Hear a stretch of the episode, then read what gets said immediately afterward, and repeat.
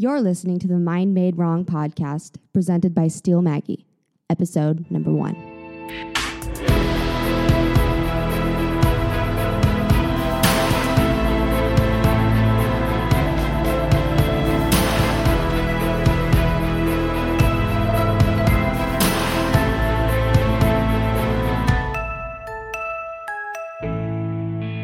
Well, hello. Here we are. My name is Steel Maggie, and I have designed this podcast series entitled Mind Made Wrong to discuss the relationship between mental health and the entertainment industry, and to really dig in and explore how neurodivergent artists can leverage uh, their experiences to thrive in their careers. Over time, I'm going to be sharing bits and pieces of my story with you and the lessons I've learned through living with a diagnosis, plus all the lessons I'm still learning. I am honored to also be giving you a window into the stories and experiences of other incredible artists and producers who have struggled with mental health.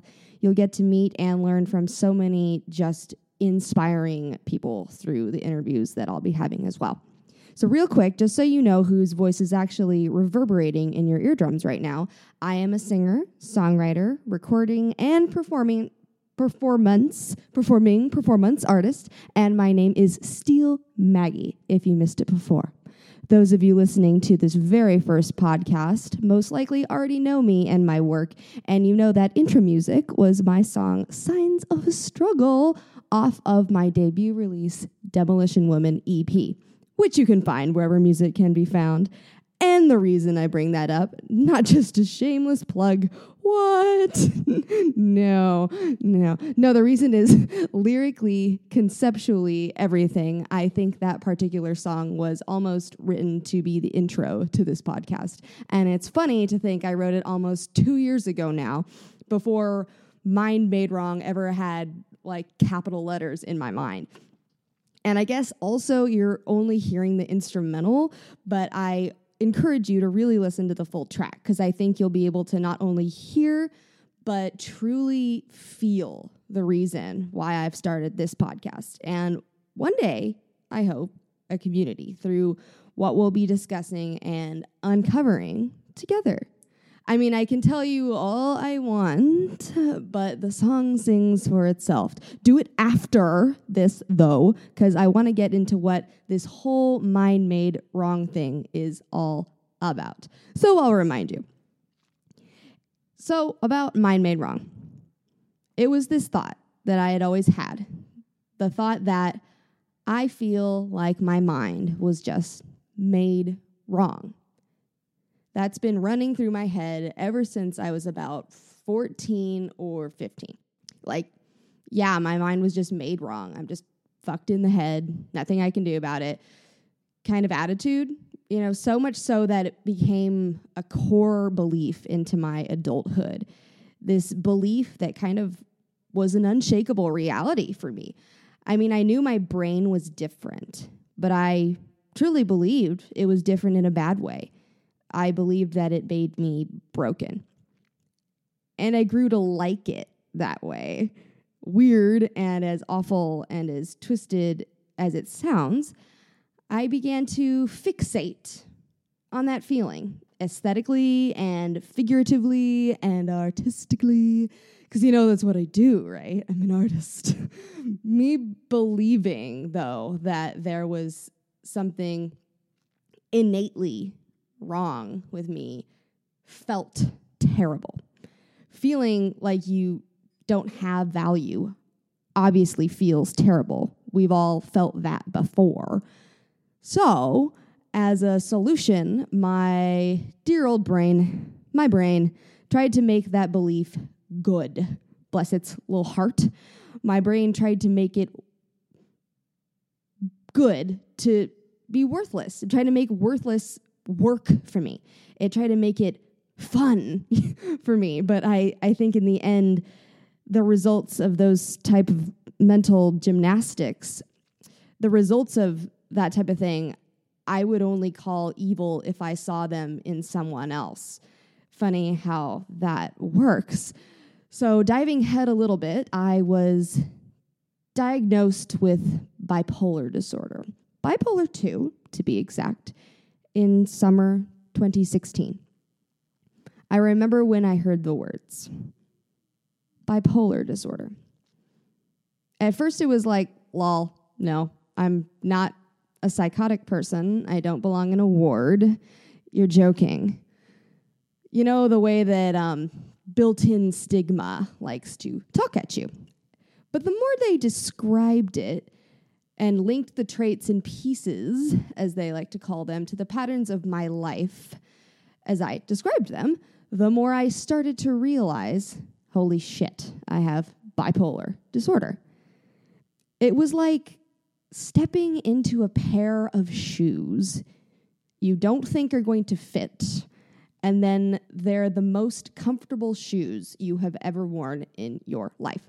I can only describe it as it was like every single thing in my life, everything I had ever done, finally made sense. Most people, I think, usually find that a label like that is restricting, you know, and it sounds like it. It can be that. Why do you want to label me that way in terms of my behavior? But in that moment, it was as if I had been handed a book of basically God's diary, all of God's diary entries on me.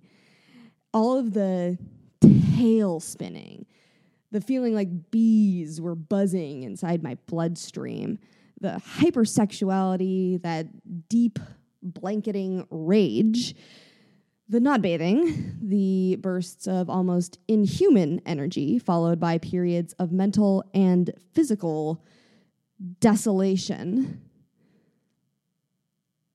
That all made sense. Finally. And it was there I had a thought. My mind actually is made wrong. That was my thought. There are actual chemical imbalances at work in my brain that don't allow me to operate neurotypically. And while this is true, that my mind actually is made wrong was not the correct thought, but I'll get to that in a minute. I'd love to say that here at this point, I immediately got the medication I needed my mindset was completely changed and I was going to manage this disorder instead of letting it ruin my life. But you know, nah, yeah, no, I wish, but I'll never be the one to bore myself. I actually did get on medication, but you can look forward to that story in all of our upcoming episodes. It wasn't until two and a half years later, or roundabouts, whatever, that I understood that after being diagnosed, I used bipolar as a big old warning label. It had become my new broken. But it was a fun broken. Because, hey, at least this time I knew what was causing it, right? I had this blueprint to my broken self that I thought was working for me. As I say all the time, 5,000% delusional. One bipolar trait is delusions of grandeur, though, right? I guess that was that's that was mine. I own that. Now I'm going to fast forward to when I reached a new understanding of this flawed thought train I had been running for my entire adolescence. I had to reassess the conflicting belief that my mind was made wrong. And I found something so much more freeing than even when I heard my diagnosis of bipolar disorder three years ago. Listen, my mind, the human mind, your mind is the most powerful piece of living hardware on the planet. And guess what? You can program it with whatever the fuck you want. My mind is not made wrong, but I made it wrong. I made it wrong with my thinking, with conflating my environment with who I was, by choosing the familiar thorns of believing my worthlessness instead of stepping outside of my comfort zone to dare to believe in the innate worth of my humanity. Does my brain have a chemical imbalance that I have to stabilize with a medication? Yes. Does that mean it's made wrong? No. On the contrary, it's made right. It has given me incredible power. I've always had the power. So do you. You got the power. Here's the thing some of us need help accessing that power. There's nothing wrong with that. Whether through medication, therapies, alternative medicines, whatever, we all have a mental health journey that is meant to take us to a higher awareness and understanding. A journey, I think, to the results we're going to produce when we actively believe that the mind is on our side through this podcast and the time we're going to spend together each week, I want us to start by simply being open to that idea that we don't have to fight against our mind. You don't have to believe it right now. Just be open to the possibility of that being true for you. I know what it's like to have your identity rooted in a twisted view of your dysfunction. I know what it's like to operate from that place. There's a comfort to it, especially after building up upon it for years and years. But I also know what it's like to feel hopelessly stuck there. Like I'd never get to have or do any of the things that other quote unquote normal people seem to have so effortlessly. I know what it's like to feel condemned condemning myself to being a shit person by my own doing, by my own words, and to even like that feeling, to take solace in it. It just took me a long time to realize that victimhood was not serving me and that it had never really served me. My goals as an artist, I'm only just beginning to step into because I thought like that for so long. Guys, I'm 25 years old. If you asked me when I was 18 where I'd be at 25, I would have told you without skipping a beat. You wouldn't be able to finish the sentence. I would have said a Grammy and a string of number one hits on Billboard. Well, clearly not yet. so everyone listening knows that's not the case right now. Uh, don't get me wrong, that's still where I'm going. Mark my words. I wasn't ready at that time anyway, though, you know, didn't understand a single ounce of the music game. I can say any number of things, but the crux of my permanent at least permanent feeling stall in my life and my career was that I was living from victimhood, from shame, and from self condemnation. But now I'm doing the work to make my mind right. That's my single biggest asset. That's your biggest asset. And that's the only way we're going to do the things that we know we can achieve that we dreamed of achieving. It's right here. And not only did that living from victimhood keep me down, um, it hurt a lot of other people in my life too. I lost so much time and important relationships. Those things you can never get back once they're gone. And I I want to help you save those finite priceless resources. I don't want you to lose more than you already have if you're anything like me, you know. Ultimately, it is your journey and it is your timing as always. But through this podcast, I want to at least share what I'm learning with you. I want to help you save time, help you save your relationships, you know, career and otherwise, even save you money. Yeah, that's right.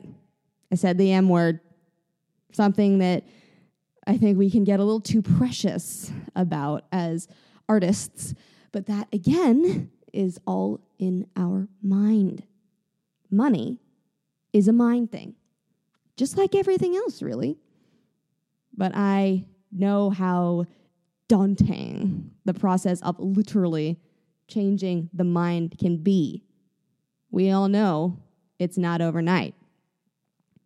So if you're feeling this way, if you're listening to all this and you're sitting there and you keep seeing yourself as I am describing my own experience, I can just say right now, this podcast is going to be just for you. Please hit follow or subscribe or take whatever action for whichever platform you're listening on right now um, so that you guys can hang out every week and talk about implementing the solutions that we're going to talk about, that we're going to discover, and actually start to change our career and personal life trajectories in real time by working together on our minds.